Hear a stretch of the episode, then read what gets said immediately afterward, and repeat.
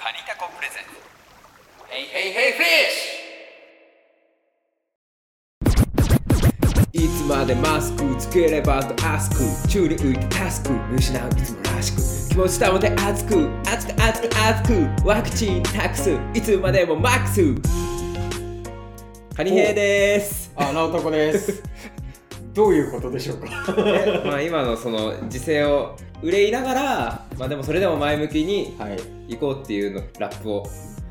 完全に、あの、僕もし初めて聞いたんでね、今、あの心の整理してますけ ど。今日が11月15日でね、ちょうどなんか第3波なんか言われて、はいね、そう今週結構そんな雰囲気でしたそうそね。うなんですよな。年末に向けてまたっていうのが、まあ、なんかさ言われてはいましたけうど、ん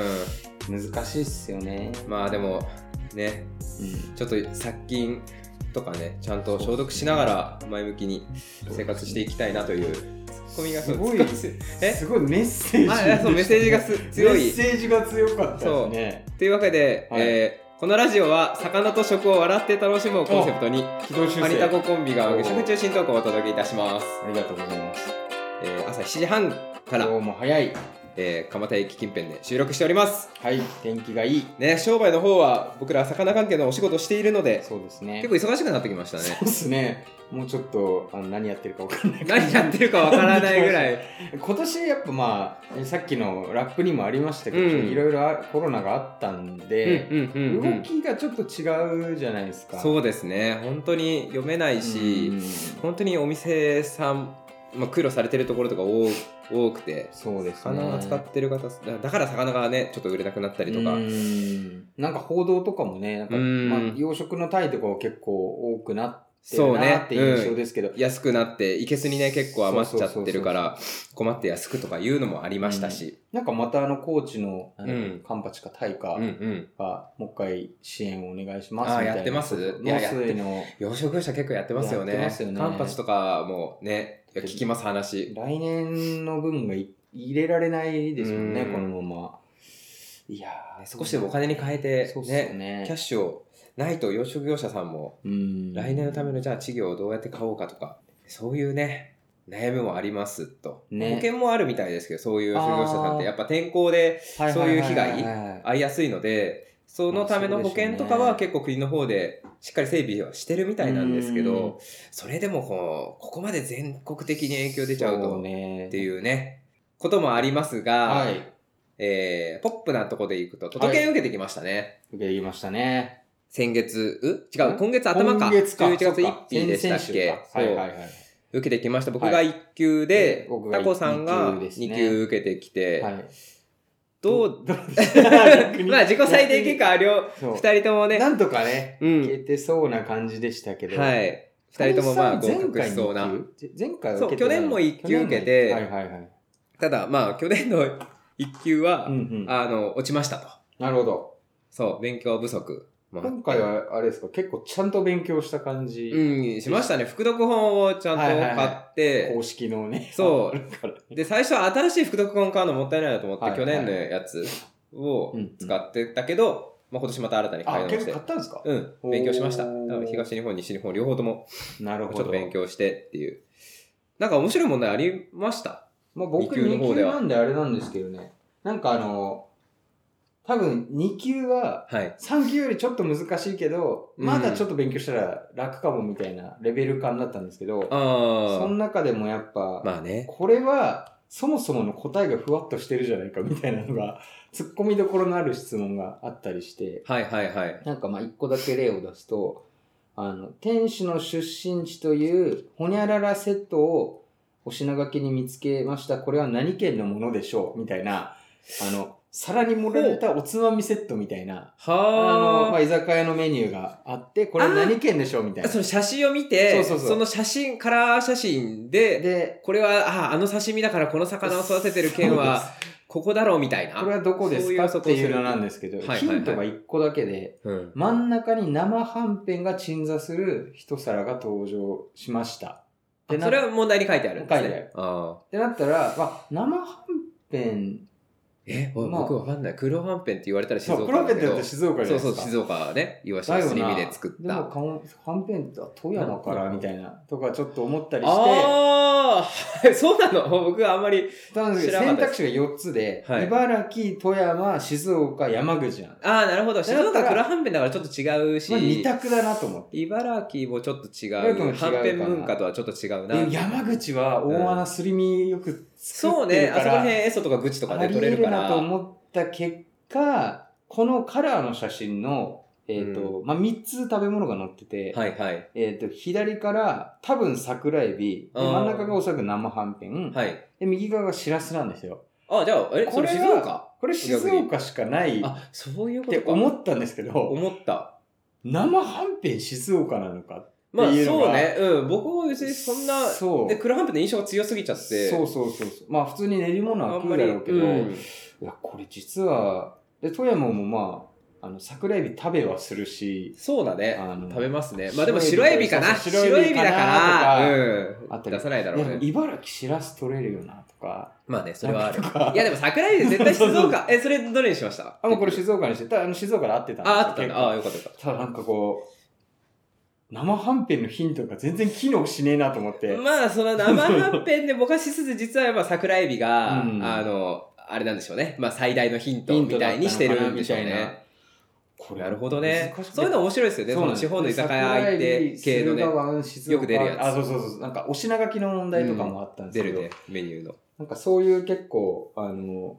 なんだろうな、柔らかめのはいはい取材が意外とあって、なるほなんどかやってて楽しかったんで、そうそう初めてだもんねそうそうそうそう届け受けるのタコさんは次はちょっと一級目指して。はい。一級だとちょっとその真面目系の問題が増えて、はいはいはいはい。あの資源量の漁獲量の推移とかもうでーんで、まあ、それは2級でも少し出たりはしてたと思うんですけど GI はいはいはいのは魚の話が結構出ました、はい GI ってその地理的的表示制度僕も詳しくよく分かってないんですけど、はい熊本のこはのいとある魚の,、あの GI 認証を去年受けた魚は何だって言って、うんうん天丼の写真がパッと載ってて、はいはいであのその天ぷらがその細長いのが魚だったんですけはいはいはいはどい結構ほほ細かったんですよほねうちっちゃくてでそれでタチウオアナゴなんだっけななんか魚奇数かなんかそうんのうんうん4択であったんですけど僕結構その細いかったらやっぱまあアナゴかなと思うアナゴは天いはいはいはまいあ向こうの長崎とかでもよく取れるし、はいアナゴかなそんな細いタチ、まあ、タチウオかもしんないけど、熊本ってのは結構タチウオ、ちょっと有名だから、タチウオかもしんないけど、ちょっとこんな細いタチウオ、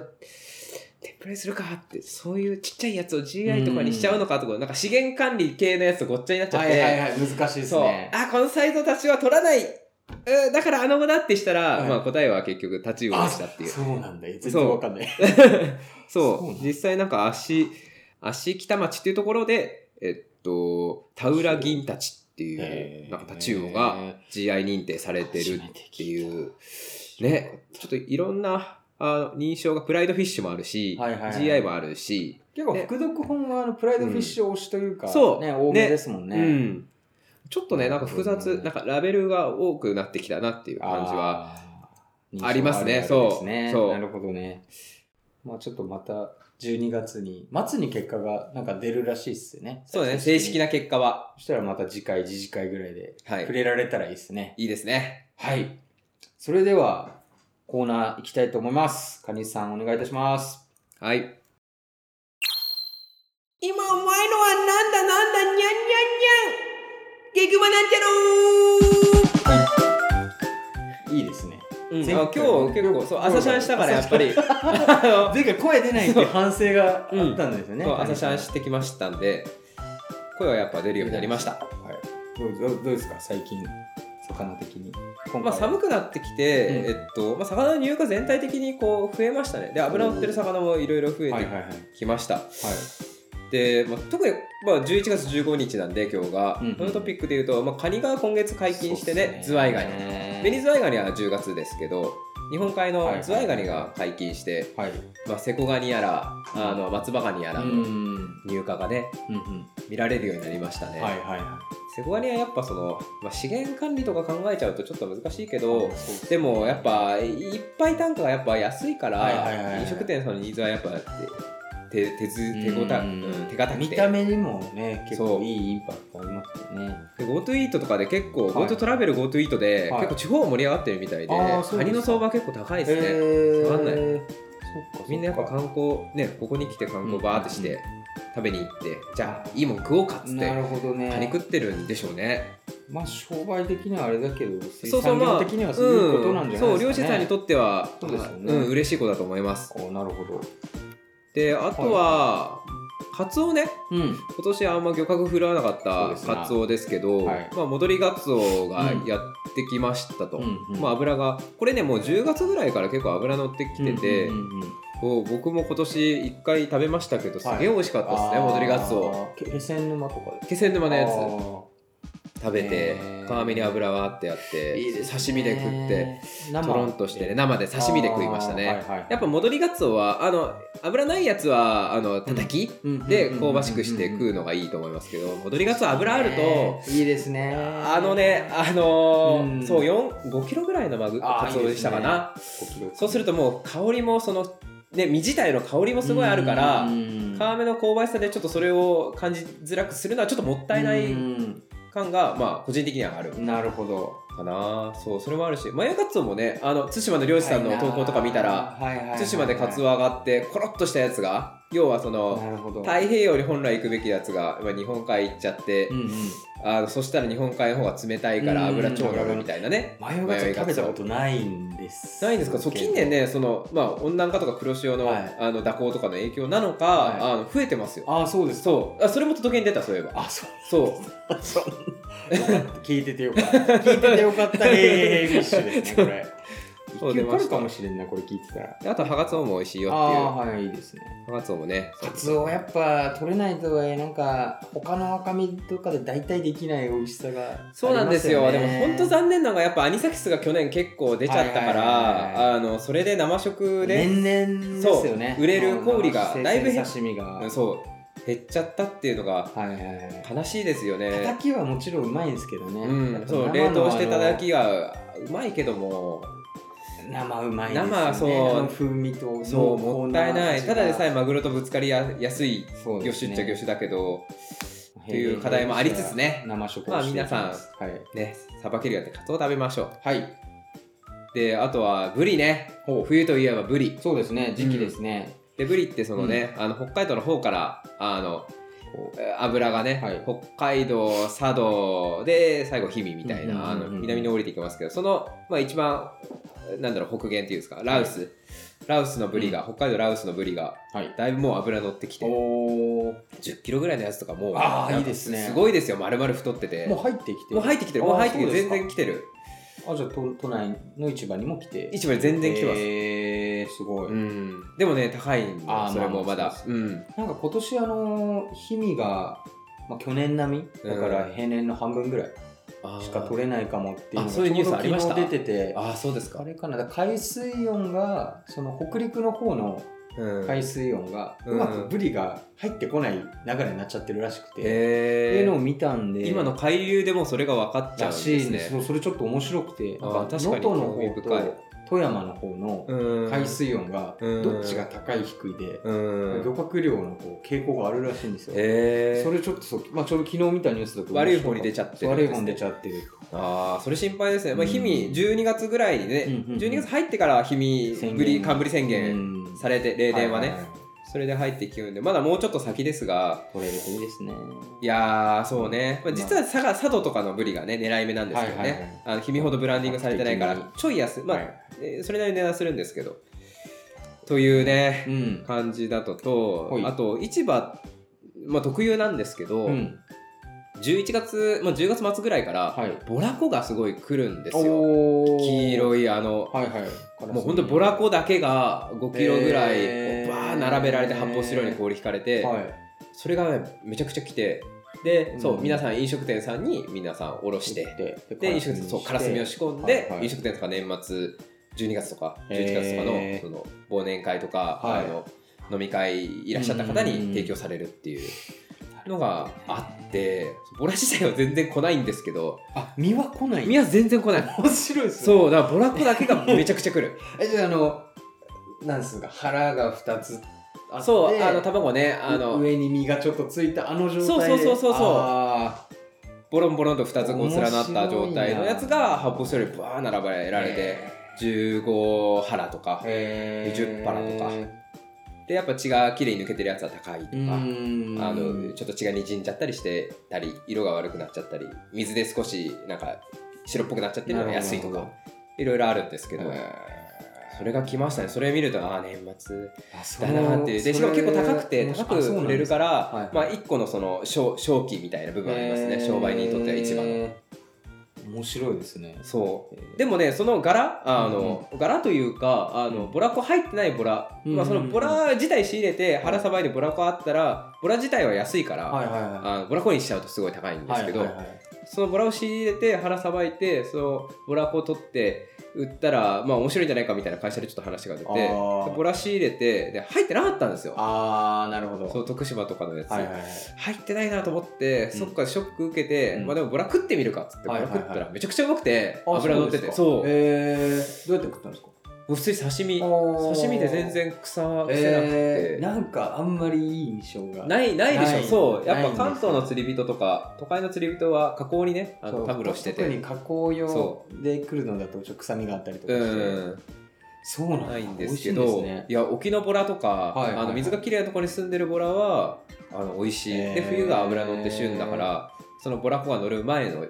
ねっか逆にラン持ってないそうラン持ってないやつはそうあ味が残ってるからあーなるほどそうだからねそれで安いし、はいはいはいはいで血合いもねそれなりに綺麗あの皮目の色もすごい綺麗で、うーんだからねなるほどボラもおすすめです はいあと牡蠣 も話まだしていいですかうい話いんじゃないで すか立て続けていきましょう立て続けにいきましょうあとやっぱ牡蠣ですよねはい10月から、はいまあ、夏季あの解禁というか、はいあのまともに身入りが安定してきて、まあ、産卵夏季春先に春から夏にかけて産卵して、身がうわーって痩せて、はいそれからプクプクプクやっとね栄養蓄えてで10月ぐらいからこはい、うやっと食えるぐらいになってくるからうんうん出荷されるんですけどそれが来ましたと。はい、でねあそうこれねあれ前仙台今年あの仙台中央卸市場2月かなぐらいに行った時にほへえと思ったのが、はあの仙台だともう奈良市場にある柿って、はい、もう本当に東北宮城とか、あの石巻三陸のそう三陸沿いの岩手とからかあーの柿福島とかね、はいはいはそいの柿なんですけど、はいもう本当そればっかで広島産ないんですよ、えー、それが結構意外だった面白いほほぼないえ広島が一応柿の生産量日ー、本トップじゃないですか、まあまあそうですねも仙台は全然それがなくて、えで一方、まあ、豊洲とかは、まあ、広島がまあ一応メイー、うン、んで時々宮城のやつも来たり、はいあとは兵庫の方のやつが来たりはいはいはいはしてますけど、で和食だとで生で食べれるその柿とかは、あの剥いて生で食べれるやつはあの水域の指定があるあのでそうですねすると広島って結構その水域の指定がしづらいから生食柿ってあんまないんですけど、そうですねだからそれで兵庫の柿とかあがの室津そう室津とか相生とかはいはい、うん、あっちの方の柿が来てて、うんうんうんその1年柿っていうよ美り味しい1年でぷっくりする柿がすごい、今なだのですそう針花のあれ美味しいやでつ、すよねそう美味しい美味しいそれのしかも無 無水っていうね注水して膨らませてないやつそうですすねごい美味しくてこの前 600g 買っておあのあれオイル漬けにああいいしてですね贅沢ですね今度牡蠣グラタン作ろうなんてあーいいそれですねそうオイスターソースちょっと入れて煮るといいんですよはいはいはいはいあのさらに牡蠣うんにその1年牡蠣さっぱりしてるから、はいはい、オイスターソースそうちょっとでなんか腹渡があんま育ってないっていうそかうそうそうだから癖なくて本本当飲み物レベル当で食えるんですけど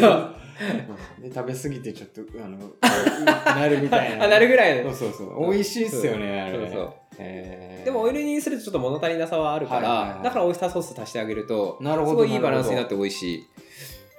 食レポに期待です、うんそうそれでグラタンもレシピをね、 はいあのノートで美味しそうなかきグラタンのレシピをちょっとお発見いたしましたのでなるほそれで今度作ってみようかなどわかとりましたお思ってますまたはい報告あげます、願いします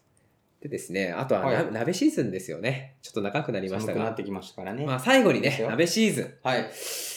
鍋シーズンで、はいでまあやっぱ魚の鍋魚介鍋もね、はいい、ろんな美味しいやつがあるんですけどありがひとうときわ美味しい鍋に向いてる魚ながんぞ1個ありましてあで食べたらめちゃくちゃお美味しかったんですよまああ実際ねあそしたらやっぱ美味しいから、うんうんまあラップができたんで、 どういうことなんどういうことなんですかねそのはいああ、このなるラほップど。を呆、然に続いてね。あ、そうそうそうそう。ああ、はいはい。この前、坊勢のね、イボダイのラップやりましたから、はじゃい。あじゃあお願いします。あ、はい。生で食べると水っぽいでもお鍋に入れたら途端に開花うまみの館が突然開館舌を起点に広がる快感つけられたあだ名鍋壊しでかいお口はちょい壊しいや見た目はなんだか愛おしいのに味はなんだか愛おいしい逆から読んでも同じだよ皮と海とは別種だよ勝ったか食ったか取ったか減ったか皮の方のは減ってるみたい毛虫みたいってマジかトゲがあるってマジか知らなかったら恥か今知ればいいんだカジかブブブブーン。カジカで すね。はい。なんか、え、ちょっと今回、あれですね、リリックが多めあ、そうそう頑張そっう。て書いた。 ちょっとやめて、すそごの、くいないやなんか頑張り感は。う ん今回ね、あの、16小節。すごいっすね。 そう、え、だからこれでバボバリトュールムがすご出いれる。バトル、バトル出れる。あなそうそほどねなるう。ほどバトル出れる。そう。UMB 出れる。そのう ちフリースタイルダンジョンで、23 AK なんとかで出てくるかもしれん。カジカをあ、食そべう、たカっジて話がカ。あ、そう、かそうまあカジカを食べましたケってムいうシカね。ジカ。そう、ケムシカジカを食べましはいはいた。はい福島の。あ、あそここの前行ってきたんですよそね、う、行ってきて、そう、福島行ってきたんですよね。で、えっと、そう、相馬行ってきて、うんで、その相馬の人と、あの、話して、うんでその市場の中でカジカはなかったんですけど、うんでも、まあ、ケムシカジカとか美味しいし、みたいな話になって、うんうんあ、じゃあまた、せっかくも行ったし、うん。まあ、食べてみようかっていうので、うーん。食べましたね。まあ、今までもカジカ食べたことあったんですけど、はいはいはいはい下処理ちょっと甘かはい。ったか、少し鍋に臭みが残ったりしたんですよ。うん。うん。で、まあ、臭み残っても、うん豆板醤とか入れると、その臭みすげえマスキングされて、おーすっごい美味しくなへーる。これ韓国料理の知恵だと思うんですけど、なるほど。で、、食って、あ、うまいなと思ったんで、もう今回もその毛虫カジカ用意しつつ、うんうんうんそれも考えて、豆板醤も用意しながら、で、ただまあ、本当に、本当に鍋壊しのとなる、なりうるはカいジカをちゃんと下処理したら、はいどんぐらいうまくなるのかなっていう、おーちゃんとやりたくあ、面て、白い。で、あの、ちゃんとまあ、さばいた後にはい、湯しもして、はいで湯しもした後にぬめりもちゃんと、はいはいはい。綺麗に。ね、本当に綺麗にはい。取ってあげて、あ、で、皮は、あの、ちゃんと削いであげ削いでる。はいはいうん。皮はあんまり美味しくないかうら、ーん皮と取ってあげて、で、油脂もして、ぬめりも綺麗に取ってあげた後に、えっと、まあ、普通に煮たんですけどぶ、つ切り。ぶつ切りにしてああ、はいはい。で、味噌を加えて、うん味噌、みりん、日本酒かなうんうんで、調味したやつで、ぐつぐつちょっと煮て。で、はいあんまり煮すぎちゃうとね、まあ、なんでもそうですけど、まあまあ硬くなっちゃうから、ほどほどにして、はい。食ったら、これほん、ほんと美味しくて。えー、えだしも、だし、身身自体も。あと、あらから一応出汁取った後あーはいはいにはい豆乳。ここで突然ではございますが、訂正がございます。カジカ鍋の作り方が全く違ったという、ラップに集中するあまり、ドアホなことをしでかしましたので、差し込み音声にて訂正させていただきます。えーまず、カジカ鍋を作るにあたり、私まず肝味噌を作りました。肝はさばいた後、まずしっかり血抜きをしておきます。血抜きは水につけて軽く揉んでを水の濁りが少なくなるまで繰り返し行います。その血抜きした肝を水気をペーパーでよく拭き取り、フライパンで空入りをします。油を引かずそのまんま炒める空入りです。焦げないよう基本は弱火で行います。ちゃんと火が通ったら倍量の味噌は加えて混ぜ混ぜして出来上がり。お次に身です。身は皮を剥いでぶつ切りにし、流水でよく洗った後に、ティファールなどで沸かしておいた熱湯をかけ湯通しをいたします。それをまた少し水洗いをし、水気をよく切っておきましょう。あと、長ネギを薄く刻んで用意しておきましょう。これらの準備ができましたら、鍋に肝味噌を入れ、水で溶き、カジカの実を入れ中火にいたします。煮立ったら長ネギを加え火を止め、少し蒸らしたら出来上がり。えー、あらから出汁を取るなどの工程はございませんでした。大変失礼いたしました。えー、いやすっげえ美味しかったえー、なんもうか、本当にちゃんと丁寧に下処理するあーと、ほん、ほんと地味深い。ああーのえーー地味深い。地味深い。なんかから、い胃がほっとしあ、つそんえつ、、タラっぽい感じなんですかね。そう、たらっぽいけあどー、ちゃんと旨味がじわーっとこえう、ー胃に広がる感じ。えーなんか食べたくなるいや、うまかった。だから、うん豆板醤用意して豆板醤入れたりもしたんですけど、あーもう入れない方が全然いい。あーちゃんとした処理をそうそう。すれば入れちゃうと逆にそのえー胃がびっくりするといういやか、なるせほどっかくのその、なんかほっこりした感じ。締めは何だったんですかじゃえっとね、その時はもう単純にそれだけ食べたあ。マジか。いやうん増水したくなる今。いや、したくなる、表なるけ現でどした、ね、ちょっと。そそっか。鍋は壊さなかったんですかう。鍋はそう、最終的にそう、やっぱりね、人間、はい結局ね、何でも壊すのって人間だ から。 どういうこと哲学 ですかでも鍋壊しの説明すると、あれですよ、ううますぎて、みんなそうでうますぎて箸でつつぎすぎて、そう。鍋を壊すぐら壊いうすまぐらいいっての、いう。うん。ねでもまあ、あんま壊すのはえ良くらないいから。ハードル上げるえ別通称ですよね、鍋壊し。そうですね。そう。いや、だからそう、すごい別称だから、え一回その、僕の、うちの同僚はいが、あの、いろんなものを入れた鍋に、はいカジカ入れたんですよ。はいはいはい。もう、タラ、カージナルフィッシュ、なんか、ホワイトワレフとか、魚闇鍋。あの、もう、う、なんか、いろんなのを入れた味噌鍋に、はい。あの、カジカを、もう他のタンパク質 500g なのに、はカジカ 100g ぐらいっていう、あ もうそれで壊せんのかみたいなやつに入れたはあはあら、もうなんかいろんなやつ入れすぎて、はいなんか味がぼやけ て、あー、じゃあ鍋壊せなかったんですね。そう、まあもう壊しちゃ、もうやっぱだから人間が壊すんで。そ 鍋を壊したっていう話ですね。そういう バランスの話じうゃないそでうすそね。う。あーこれはもうカジカがうめえっていう話。そう、美味しかったです。だから結構鍋とかね、今最近だと豆乳うはい鍋とかキムチ鍋とか、はいまあ、そういうのがスーパーによ、まあ、うん楽ならスープに並ぶから、確かにまあそういうのやるけど、魚のね、シンプルな味噌鍋、すげえうまいようっていう。んなかなかカジカを都内で見かける機会ってあんまないかもしれないけど、そうね、まあ、魚見屋かだけったたららねね、、う。うんんですね。そうう、仲いい魚屋見つけてカジカ入ったら教えてよとかなれば、まあ、それがまずハードル高いかもしれないですけど、いや今年の冬ぜひ、うんね、チャレンジしてみてくださおうち時間い。ではい。はい。ということで、はい。えー、激うまにゃん太郎はは以上でございます。はい。それではタコさん、次は、お、新企画ですかね。タイトルコール、いきますかお願いします。はい。えー、なおたこの何食べ ?QOFL 工場準備委員会。 長 いですが、長いそうはい、まあ、あの、神々いつもやってる何食べではあ るはあはのですが、あ、はい。今準備委員会とはい。銘打ちまして、まあ、QOFL とは何ぞやというところなんですけれども、はいはい。何ですか谷さんが。がたまに QOFL って言ってたじゃないですか前、はいはいはあれがまあクオリティまあ言ってましたフそうィッシュラインもうい。忘れなてんるでいやいや、なんでいや忘れて忘るでしょれてないよ。そうそうそうまああのよりよく魚食を楽しむっていう意味で、ねちょっと僕がその言葉好きになっあてあ、クオリティオブフィッシュライフね。まあ、よく QOL は言いますけど、うんうんまあ、フィッシュライフも向上させようじゃないかとそうですね。ということで、はいあのーまあ、僕のコーナーだとやっぱ食べたレシピとか料理にフィーチャーした話をしてたんですけど、なんかこうより魚を楽しむために必要なあの器具とか、はいはあい。のまあ、レシピも含めたあのところを触れていきたいなという意味の QOFL 向上委員会なるほどねの。日常的にね、料理され,、されてますからそうね、です結構タコさんは。意外と棚卸ししてみると、うんうんこれがあることによって魚食がめちゃめちゃ豊かになってるっいてや大事あるじゃないですか。魚って手間、まあそう若干かかるからね、やっぱ。なんかそのまま食べないじゃないですか道具以下に絶対、ん。だからだいぶ大事。だいぶ大事だなっていうところがあって、じゃあ今回はそう何今を回はね取り上げる予定でしょうかちょっといろいろ考えたんですけどまあ一回、まあ、第0回としてちょっとはい圧力鍋行ってみようかなとほう。思ってましてはい。でまあこれがですね圧力僕はまあ大学生の頃からもう10年以上圧力鍋使いをしてるんですけど、なんか長い2010年から。長いですよ、うんそうね長いんですけどあの、まあ、時短にもなるし、うんうん。はあとなんだ料理のクオリティも上がるしい。あとゴミも少なくなるしとかなんか圧力鍋うんって結構料理をする者にとってなんかいいことしかないみたいなあとーころが、まあ、僕は思っていて、まあね、一回は料理ちょっとし始めると、はい、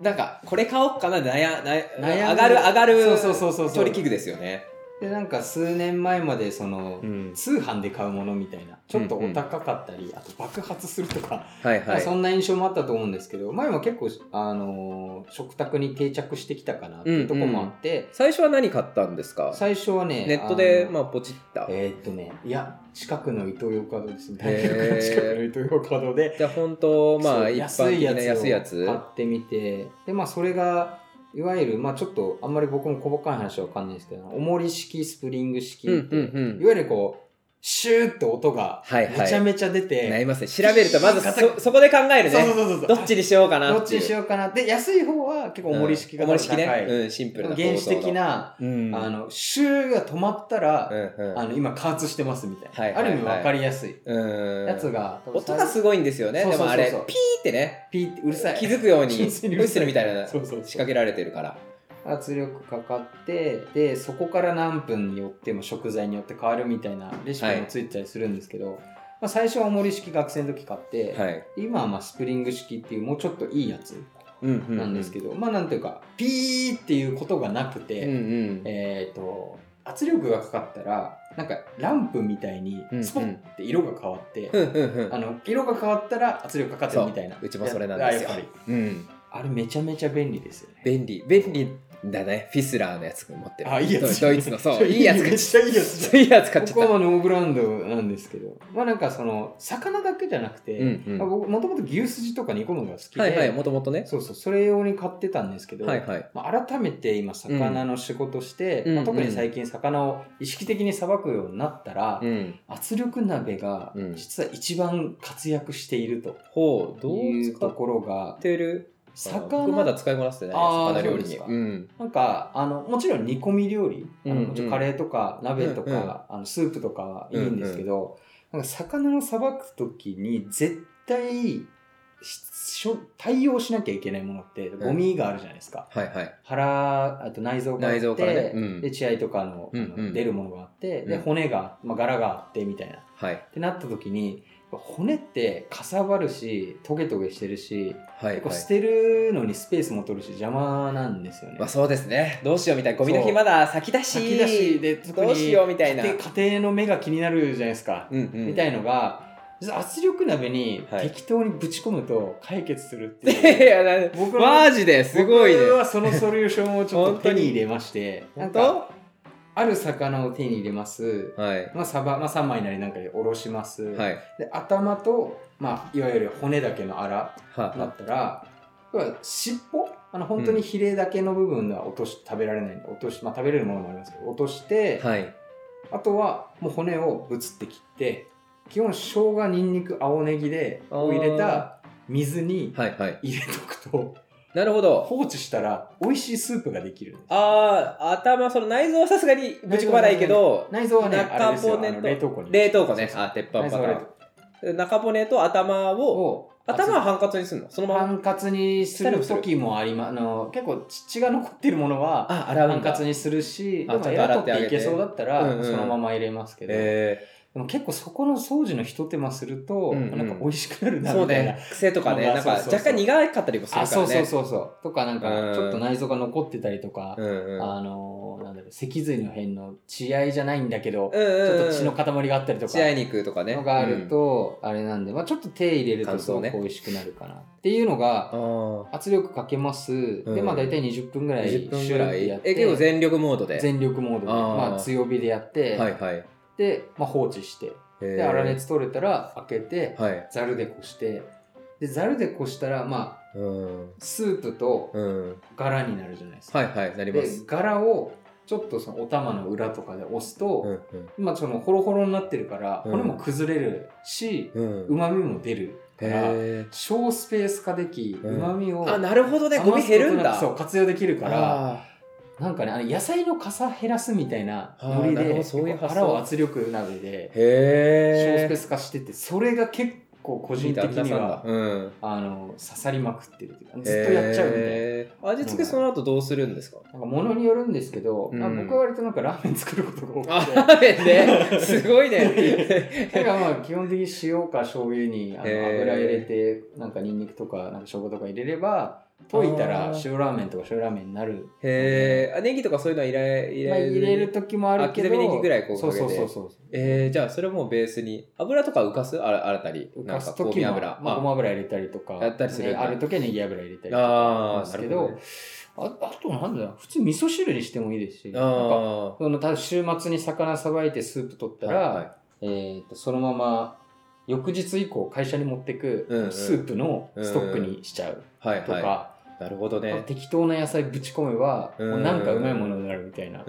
活用の仕方ができてゴミも減るしもう一なるほ石ど何鳥かわからないみたいなへえ圧力鍋ね圧力鍋なるほどねまあ確かにちゃんそう骨までホロホロになる魚もありますもんね煮付けにすそるうそうそうそうそうなんですよあんまでも僕使いこなせないんだよなんかあそうフィスラーのそのドイツ製のはいはいめちゃ頑丈な圧力鍋硬いけどめちゃくちゃ重くて、あーそうえなんかあ重いのりれますよ億劫じゃないなんかうちはね重くないやつ重くないやつなんだああやっぱ重量大事だって、あ大事かもしれないそうそうそういいいいんですけど丈夫でそう重ければ重いほどやっぱその圧をかけるにはそうよかったりするんだけど洗うのが大変なのとしまうのが大変なのとそう乾かす時にも邪魔っていうそんなね広いキッチンじゃないからそうちょっと取り回しがめんどくさいっていうのそがうそうまあ一個あるから確かにね軽いやつでいいのかもしれない最初はそうなんですよまあそのまあなんか重ささえ気にならなければ、うん常備できるっていうか放置できる、うんキそーれキ大ー事止めちゃえばいいんであーそれ圧力マックスまでかかった後も、はいはいその弱火でやりますいやえーともう一回止めちゃうなんかあれ怖くないあの弱火にしてもその、はいはいはいさ下がんないというかさあのあーマックスでさらに弱火で、はい爆発僕基本止めるんですよ。あマッそれクス止にめちゃうんだなって一回圧力かかってシュッてなったうら、んうんそこからあのスマホでタイマーかけて、うんうんだいたい15分か20分ぐらいあそれなでいいっんだたらピッて止めてあ放ー置しとくの。あそれで十分スープできるんですねそうとか何の手間もかからないし。確かにそれは楽ですねだいぶ魚にまつ火の面倒見なくていいよっていうそうそうそうあそういうメリットあるかもしれそうないねそ確れかねにすごい確かにいいそうメリだッわトなの放置できるっていうのが確かになるほどねなんかゴミが減るでゴミになるものからうまい出汁も出るでしかもこうなんうんか霜降りとかしてうん綺麗に掃除しなくてもうんうん放置しといたらうまい出汁が出てうん結構こし取るだけでうん綺麗な出汁が取れるああなるほど湯しもしないでもまあそうあら洗いはする掃除はするけどそうそうそうそうあの湯しもしてから入れるわけじゃないけへえどなんかいわゆそれ楽るですね魚特有の臭みみたいなのうんもあのまあグツグツ煮込んでるんで揮発するというかうあんんま気にならないからなるほどいいねですそっかそっかそう臭み飛びやすいのかそうなんですよなるほどあーそう僕毎回ティファールでそう湯しもしてましたねだいぶあうーんめんどくさいよ島素ね晴あらしいれめんどくさいんですよね。そうああともう一個だけ言うと、そのはいい、ろんな魚のし、しいろんな種類の魚を圧力にかけていくと、そうはいすげえ出汁のうまい魚に出会うことがあって、はいそれがは僕的にはすごい感動的で、いはい今のところ一番うまいのが赤ヤガラ。赤ヤガへえラの出汁は、はいはい今年食べた出汁の中で一番うまい。へえ赤ヤガラってそう確かにそうかもしれないなんか刺身もうまみあうっんてうまかった。しゃぶしゃぶにしたんですけど、うんそれはそれですげえうまくて、へえその出汁で取ったラーメンがすげえうまかったで、時点でハモ。まあ、ハモはなんかイメージがあったんですよ。やっぱよく、なんハモ出汁とかあるじゃないですか。ですか。両方ともヒョロヒョロ系ですね。そう、ひょろひょろ系、骨型系みたいななやつが実はちょっといいんじゃないかへな。さーっきのカジカとかもうんうん、狙い目なのかなみたいな。狙い目なのかもしれないですね。そうそうそうへえ、面白い。そういう感じで、あなるの、ほちどょっとね、喋りすぎましたが。いえいえいえ。そうそう。まあ、ということありで、がなんとうかごこんな感じで、例はえばいあと包丁とか骨抜きとか、はい。なんかこう、意外と普通に使ってるけど、これがないと魚食が楽しめないみたいなやつを、はまあいち。ょっと語っていきたいなと。そうですね。ちょっと今回は準備と言いつつ、もうがっつり、ねだってしまったけ圧れ力ども。鍋を教えていただきまして、はい。はい。じゃあ次また次回、はい QOFL を向上するようなはい。えっ、と、ツールのね、ツールというか、本なのか、何だか、コンテンツの紹介、期待しておりまわす。かりました。ありがとうございます。お願いします。それでは、えっ、と、次、カニさんですね。え久々です。タイトルコールお願いします。リサーチングクラブ待っておりました。コーナーの説明改めてお願いします。えー私、調べ物の虫でもあるカニ兵が、魚と食にまつわる事柄を調べて紹介するコーナーですと。今日は何すか久々、えー今回、魚の名前について、えーちょっと取り上げてほう話していきたいと思うんほうです。ほうというのも、ほい2020年、はい。今年10月15日、先月、ちょうど先月ぴったり、はいビッグニュースが魚の名前についてほう。ありました。何ぞですか魚類の標準和名の命名ガイドラインっはい。ていうのができたんです。はい。これね魚類学会っていう、まああの魚の分類はい。とか、まあ、生物系生物うん学の,、まあ、あの学会本当にメインな学会うん。はい。があのずっと前からちょっと検討してたんですよ。はい。はい。あの標準和名のルールがないのはちょっとどうかと。うん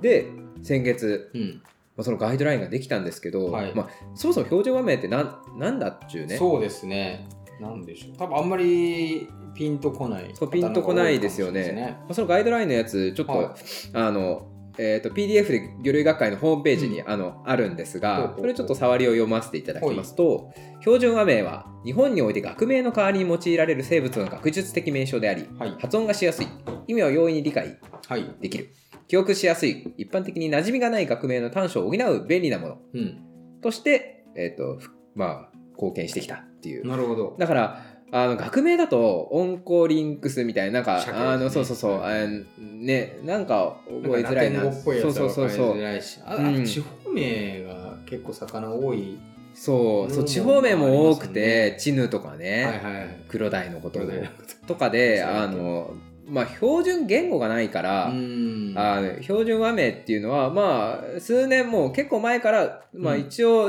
あったものの、うんただどういうルールに基づいてつけるか、うんなんとなくそのこれって標準和名だよねみたいなうんのでこう使われてきたんですってうんうんうん実は僕もこれも知らなくそてれ知らんです。ルールなかったんだっていう標準なのに。そうそうそうそうえー面白いですねそうなそう確かにねな なん何が標準だみたいなそうでもあのそれがまあルールないことでうんまあいろんな人がまあこれはこれだよみたいな言いやすくなってる環境もあんま良くないしそれだししかもあのここの表ルールに基づいてもう標準和名をこれに決めましょうみたいな、う んあのうん定義自体が曖昧だったから、はいそれが変わる恐れもあったわけですよねあー逆に言うと、なるほどはいはいだからそれをなくしますってはいうい。より安定性をうん。こう今までは取るっルていうール自体がなかっいやそうルール自体た。なかっガイたドライン、あら、なかったんですそうだなんか多分ね文献に誰かがこう書いたらもうそれがそうなんだ。なってたっていうレベルすいません僕もこそうう超詳しくは知らないんですけどはいはいはい。とという今回ねそのガイドラインができたっていうね。できたっていうでまあこれ読みながらまあ思えば魚っていろんな名前が確かに。あるねっていうはいはいはい。のに思い馳せまして、はいでまあ釣り人の名前、釣り人がつける名前だったり、はいはいはいまあ、市場の名前もあれば、まあ、学名は学名ねさっき言ったようにあるし、でまあ人も同じだけど、うんまあバシバシによっていろいろ変わるなっていうのはね面白さを感じましたと、そうですね。はい僕も、まあ僕の話を急にぶっ込むと、ほうもう大学のサークル入ってなんかガリサバっていう名前を付けられそうになったりそれは、なんかねそのガリサバっでてさ何なんですかなんなんだって思うじゃん、それサークルルの部長が、あ好きなお寿司がガリサバだったんですよあのガリサバ知ってます知らない。あのいや僕も知らなかったんですけど そうあの海苔巻きのの一種ではいはいはい要はガリあの生姜、はいあー生姜はい生姜の酢漬けと、はいあのサバあガリとサバしでめサバガがそう刻まれて海苔巻かれてるやつそういう海苔巻きがあるんですリよサバうわガリサバそれがねその大学のああの近くのお寿司屋の、まあ、名物だったへりえこれね美味しいですよ僕もそのあだう名まそそううガリサバってなんか五感もなんかちょっとトめゲちゃトめゲちゃしいしあのななんだよみたいなそうなんかねそうガリサバ、ね、悪口っぽいじゃないですかガリガリのサバみたいなねそうだからいや嫌だから僕はその、まあん本名で呼んでくれみたいなやってあー押し返してなんとかこのあだ名をつけられること返したんですけ あーどなるほどっていうなんかあだ名にもなりそうだったりとか、はいはいはいまあ、今カニ兵名乗ってますし、はいはいまあ、小僧小僧って言われ たりとか、ちょい兵とかあだ名みたいな魚の名前も結構ありますよねそうおじさしんまいにはそう僕僕ちっちゃい頃アンコロモチベって言われたこともあアるンしコロモチベなんかほっぺたがもちもちしてるからアンコロモチベだお前はみたいななんか小それ中はどういうことなの まあちょっとそれ深い話やめ静岡出身だからやめとこうか安 倍もう川雰囲気でしかないですよあでもそれは安倍川持ち系のあれがアンコロモチベ僕も理解はしてないけどなんか五感が気に入ってるっていう魚もそんなノリかもしんないですよねそういなんやかそう魚もさその、まあ、チヌもそうだけど、はいななんだろうな餅の魚さんとかもちのうご ももちちののううごさんとかねあれは標準和名か一応メガネもちのうごとかねメガネもちのうごそう標準和名あるしでも鮭もさあの産卵後にほっちゃれはいはいはいはいなんか急になんかあねれぽはっ、ちあゃれれっってていいううああのの、ね魚の形態っていうよりは、うんその産卵前産卵後のそう状ね態を示すこと何の鮭でもほっちゃれでそうですゆったりねするしなんかその地域に馴染みの深い魚は結構その地域でいろんな定義ができてたりしますいろんなね成長魚っていうんですか出世魚か、うん出世魚もそういう感じなんじゃないそうそうそう出世魚とかもねそういう感じで出世魚はその市場名そう次市場名についてちょっとうん言おうかなと思ったのが、はいはいはいまあ、市場名って、まあ、釣り人からほ単を欲したか、まあ、市場ね、商売上こうしてったのかよくわかんないんですけど、はいはいブリがね、いろいろ本ほ当ありますよね。ほうほ出うほう世、まあ、ブブリも出世魚か。うん、そうでもうそう、それし、だ例えばさ、その、あの、関東では若し、稲田、あーはいはいはいわらさ、ブリはいはいはい。これがまあ、今馴染みがある、はいはいはい僕ら馴染みがあるけど、関西だと、確かに。ツバス、ハマチ、メジロ、ブリ。ガンドとか言ったり。そう、そうありますよね石川では小桜、ふくらぎ、ガンド、ブリという。全然覚えられないけどね。そう、全然もう僕らは覚えられないけど、その地方地方だと、そうそうあの、その市場でね、それ使われ、由来とかすごいね、気になってくると気に気なっにちゃないる、ますね。そう、気になるけどね、メジロとかなんで、確かメに。ジロなんだろうとか僕もそこまで知らなくて、うん。そうでも市場の名前もそうなんかいろいろあってややこしいなだこれなんか魚についてのハードル1個上げる要因にもなってるのかなってちょっとっ思いはするけど、やっぱ市場でこうあの魚見たりとか、はいはいあの魚の商売してると、うん。やっぱこうサイズごとにこう名前が分かれてるのはうんめっちゃ便利なんですよね。確かに値段、商売に直接つながりますもんね。稲田1本くださいって言われるとブリ1本くださいってあ言われあ、て全く。全部今の標準和名ブリになっちゃうから、はいはいはいは標い準和名だけで会話するとちっちゃいブリくださいって言われても、うんちっちゃさがその12キロを示すのか、はいはいはい。あの34キロをそのねどこなのかってそいうう。どこなのかわかんないっていうのが一番上なのか真ん中なのか、そ真うん中の中でもどこなのかわかんないですよね。でもそれが稲田1本っていうとあ今12キロぐらいのはいはいはいはあいの。ブリを言ってんだなっていうの分かるしブリくださいって言われたら、まあ、ブリくださいって言われたら一瞬ねその1 0キロアップでいいですかとか価格に取った方が無難だけどなんか稲田って言ったらすぐ分かるとかね確かそれはまあ市場名って便利なもんがあるよなっていうそう名前面白いに。な面白いですね。そうつ粒とかもねわけはあそうこの前つ粒がね粒わけわかんないなっていうのをほ思ってそほうほううちょっとしてるあのつ粒あるよって、ほうほうまあ、貝貝のう話になっちゃいますけど、はいはいはい粒ありますよって言われたら、うん結構、まあ、僕もい市場でやっても仕事してもちょっと混乱するんですよね、へー粒ってなんだっけみたいな。でそうつ粒っていう貝って、はいまああのいな名称的にははいるんだっけかな,、なんか基本的にその粒って刺すやつ が粒じゃないんですよ。えエゾボラ貝とかあー白糸巻き貝。そのエゾボラ貝はいはいは、はいまあ、松ぶってまあ言ったりもするんですけど、あとは白糸巻き貝って東大粒って言ったり、はい東大っぽいその貝殻のはいはいはい形してるから行ったりとか、あとはヒメエゾボラとか磯粒っていうのも粒だいやーもうわかんないし、全然わかんなおいすそ貝っていうのはアワビ粒っていう、これ旨味あってうまいんですけど、ある松し部がエゾボラ松ぶがエゾボほラあーそれぐらいを刺したりする。それぐらいうん。だからな、なんか、そう、つ、え、粒、エゾボラ、え、この、つ、これ粒って箱に書いてあるけど、なん、なんだっけみたいな、なすげえ混乱する。そうでも用途貝難しいそう貝難しいね市場の名前だとなんかすげえ生き逆にそのうん市場の名前でブリは分けられるけど、はいはいはい粒だと逆に凝縮あーあのもうここうこの市場で粒っつったら基本これ来るだろみたいな、ああなるほど、うん、そういうあの背景のもとで成り立ってるんだと思う、う言いやすいしさエゾボラとか言われたら、ね、分かる人は分かるかも白糸巻き貝とかちょっと言いづらいしね白糸巻き貝くださいみたいななんか、ね、 粒の方 がいい赤巻き貝は赤巻き髪貝みたいな感じの早口言葉みたいな感じだ しそれが逆に白バイとかバイガイとか言われたりしてねなんかもうマジでわけわかんない会話確かにちょっとまだ僕も勉強中逆にでも標準和名でくくっちゃうと、まあ、その市場においては、うんちょっと弊害も出ちゃうかもし弊れ害なはいで出すね、るだからまあ市場名は市場名で今後も保たれると思いはいはいはいまはすいただあの標準和名その地方名あの市場名は守られるけど、地方で言う言言われてるような、うんうんあののどのどぐろとかはちょっと変わってくるかもねーあののどぐろってさ、はいはいあの赤むつ赤むつのこと僕らはいはいはいは連い想しますけど、えっと東北の方だとのどぐろっていろいろ言いますもんねそのそう夢かさぼだったりするく開けた口が黒かったらのどぐろですもんね、だからそれは標準和名で言い、ま、言うようにしましょうねみたいになるかもしんない、もしくは赤むのど赤むつがうん、標準和名のどぐろになるかもしれない、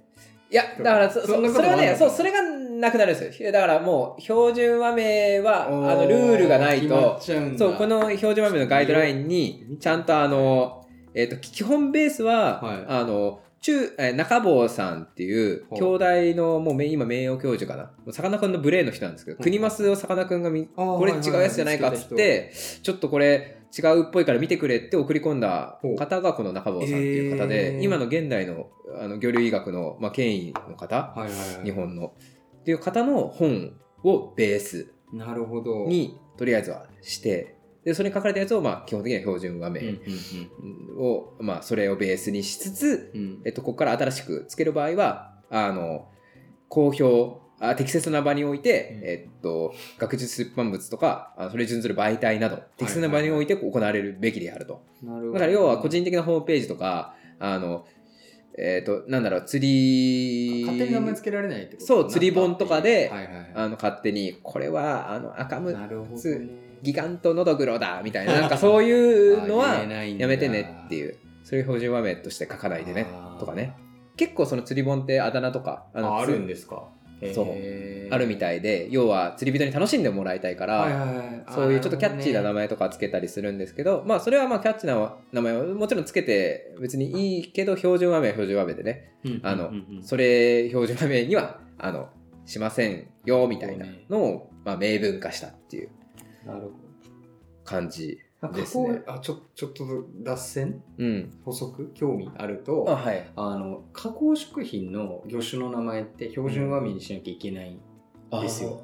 でもあーそっか今の話聞いてたら、うんあそのガイドラインが曖昧だったのかっていうのがちょっとそういやびっくりでしょだだかからなんからあの水産の商社さんの持ってるあの手帳とかって、うん後ろの方に標準画面いっぱいへえあ書いてあるんです入ってるんですよ。なんか作品みたいなのが聞けて、たいな結構それ使ったりするんですけど、うん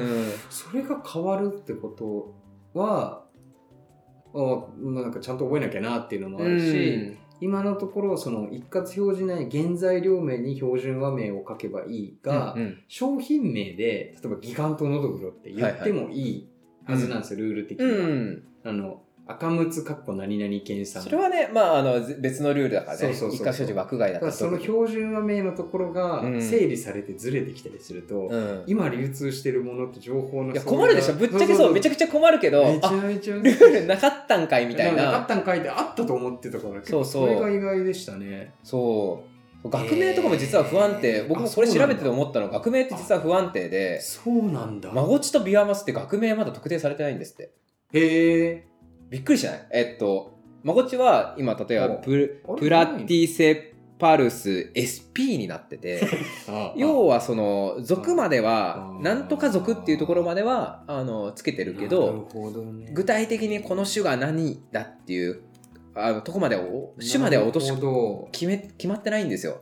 要は多分似てる携帯が似てるやつとかはいはいはいはいいたりしてその分類がまだだったりとかどオンコリンクスマイキスみたいなとこまで行ってないそうビアマスも一応なんかウィキとかで調べると、はオンコリンクスマソウロデュルスとかって書いてあるんですけど一応その分類学で、はいまあ、どう認められるか詳しい話はわからないんですが、はいそのう学術的にはまだオンコリンクス SP へえ。うん、なんですって、本当夏のフグの孫ちと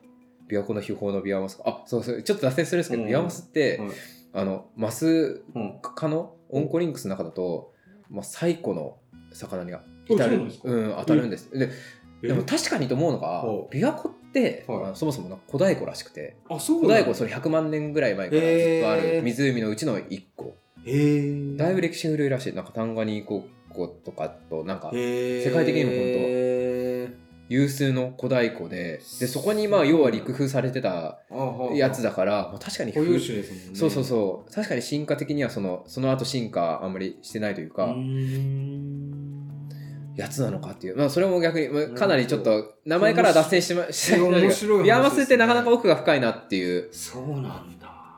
のを思いましたでそう学名ってそういはういはいまだ特定されてないやつもいれば、ほうほうほうえっとまあ新しくねそのちょっと携帯このその種の中でも似てるうん違うやつがいたとかになったら、うんまたあの分離されて分かれるし、うんあの結構不安定なものなんですってね新しくその過去の文献が見つかったらその名前あーなに、るほど、なるほうん、ど。上書きされるし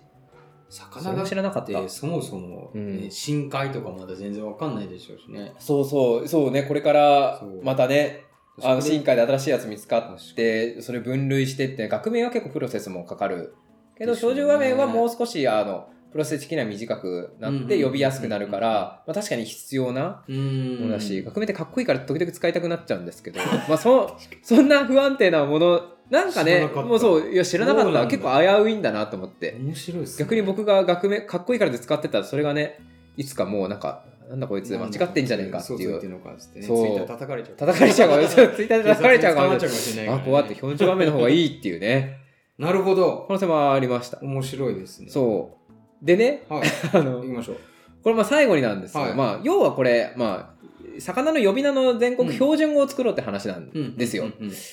でねあの日本語も標準語うん。うんも気づいたらまあできてて浸透してるじゃないですか、はいはいでその歴史もちょっと調べたんですよ、おまあ、リサーチングクラブななんるでほそしたらねあの1900年明治35年にど。はい。日本の標準語って、はい。あのルールを作る組織ができて、えー。だからなんかやっぱそんなね歴史は経ってないまあ一応戦前ですけど、うんにで1900年ぐらいにできてから国語の教科書に反映されていって、えでそれ何をひろ何が広めたかーうん。何が広めたと思います、まあ、その国語の教科書もそうなんですけど学生。ああ学生ね学生が前を喋る学か生らができたかこれね1925年大正お14年にラジオが放送開始してら。お繋がってくる。そうそれで世の中に広まってったんですってへえー、大正デモクラシー的な。おうんあいやーなんかそれ見て、まあ、だから標準和名できたら、まあ、全国的に魚についての意思疎通が地方でもーできるし、まあ、研究者がすごい。いあの、ね、かなりいいことだと思うんですよ学術的にね一番あのそうですね東北でのどぐろの変な答えがあったよって言われた時はいはいにはい「おマジか赤松そんな東北で?」みたいな「なんだ夢かさぼじゃねえか」みたいななんかそういうのあーが確かに要はなくなると赤いだけじゃんみたいなね、そうそうそう、まあ、これがねちゃんと浸透すればはいはいはい。でも流通としてもその変動要素が一個なくなるからなるほど魚ってただでさえ水産物って変動要因が多いのに。ははそれが一個まあなくなるあの共通言語が増えるっていうことうで、んあのいさんあの地方でもこう意思疎通取りやすくなって、うん IT 技術とうんと導入もね、確かに。結構進みそうだなっていうすごいいいことあるしなるほどねしまあその広めるツールとしてねこの「ヘイヘイヘイフィッシュ確かに。メディアがね、が そうそうそう、大事ですね。そってう話メディアが大。事あ素晴らしい。だから僕らは標準和名で基本的にはこうトークしていきたいなしっていきたいなと。ていうちょっと覚えて、はい。で次回までに覚えておきます。そうというねはい。えすごくいい感じでしたリサーチングクラブですね。そう感想言っちゃったけだかど。らまその坊主のラップも入れたけど、うあれ、まあ、うんイボダイラップの方が良かったかもしれないあそれちょっと今次回は、そうそうですね。ラップは全部標準版面になるかも。だから今回カジカのラップもね、ケムシカジカって福島のサッタロウってはい言われるけどはい、はいはいまあ、ケムシカジカジカラップ素だ晴からら、しい。まあ、それは良かった。い確かに。まあ、もし間違ってたら、あの、汚いメッセそうーでジすいねただければね、ただければもう僕たち、全然あの、すぐ修正しますんで、すぐ修正する。すぐ軌道修正してねそ、れが一番いいと思ういいラジオにしていきますと。はい。よろしい。い。うことで、リサージンクラブ、はい。まあ、終わりでございまありすがと。うございます。素晴らしい回でした。それでは、エンディングいきましょはい。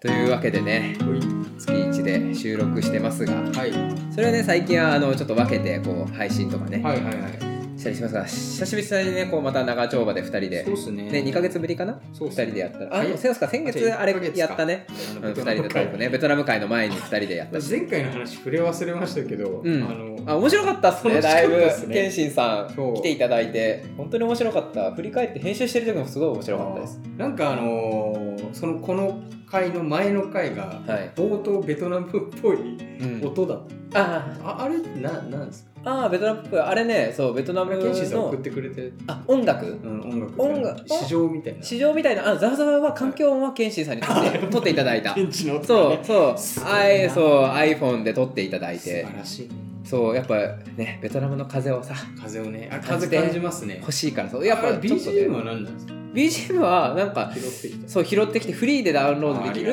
るちょっとあのあちゃんとコモンライセンス的に OK そうなベトナムの音楽を素敵な使いましたあのっぽい感じですかそうなんかふにゃんふにゃんふにゃんみたいなうんベトナム語もねちょっとふにゃんふにゃんしてるかそらうそうそうそうそうそういう感じの音で面白いですよねというねはい、感じでちょっと音コンテンツもうん、音もちょっとリッチにしていきたいなという感じで今回もねあはの収録マイクをちょっとアップグレードしました確かにこれもう完全にガ音響ガチ勢のやガつチ勢じゃないんちだょっとね次はダイナミックマイクとかを揃えてもう少し見たことないケースに入ってますもんねなんか、ズーム H6 でまあかっこよくて画像でも気分上がるねこれねこう一眼レフのようにあそうマイクを付け替えられるもうねあの金平さんが完全にマイ 音響沼に入ってきてるっていうれはもうすげえ面白くて。ちょっとね、まあ、魚、まあ、魚がメインですけど、 それ伝えるツールとしてね面白いかもしれないそうね、そう、それを面白くしていきたいですね。うんやってないから、そこの可能性を集今後まるこ追といっぱいあ求。りますからうね、ん。これからね、その魚のさばいてる音収録して、あー ASMR であーいいですね何の魚でしょうみたいなのをや結って構みたいな YouTube とかも気持ちいいですもんねあのそう、結構ザクザクって。中骨にそうレバーが当たる音とかも料理動画のね音とそかうそう結そ構うそう気持ちいいですよねあれトはントントンっていう音とか ASMR ですよというちょっとコンテンツの企画ネタが出たところではい締めていきましょうかそうですね、はいということでまあ今回以上ではい感想を送っていただける方ははい僕たち Twitter アカウントやっておりまして、はそちらであの受け付けておりますので例えば「ハッシュタグヘイヘイヘイフィッシュ」をつけてはいつぶやいていただけたらあの、はいキャッチしますしあとはアカウントであの別途ラジオの補足をつぶやいたり、まあ、前回ベトナムの回だとあのその料理の写真とかはいはいはいをつぶやいたりしますので、はいよければまあフォローしていいただければとフォローしないでね、ハッシュタグつけてもらっても拾いまなすんか最近結構フォローが増え増えまししてていただけ人るとなく交流流もあ って嬉しい限りですねなんかあの前あれです触れさせてもらったあの吉田大吉田大さんね方がねそうああののといただいたりしちゃったりしてあありがとうございますごいいつも聞嬉しいてでいすたねだいてあれ本当はに嬉しいです、じゃあそれでははい今回もね、お聞きいただきありがとうございました、ということでじゃあバイバイ はい締めましょうはいはい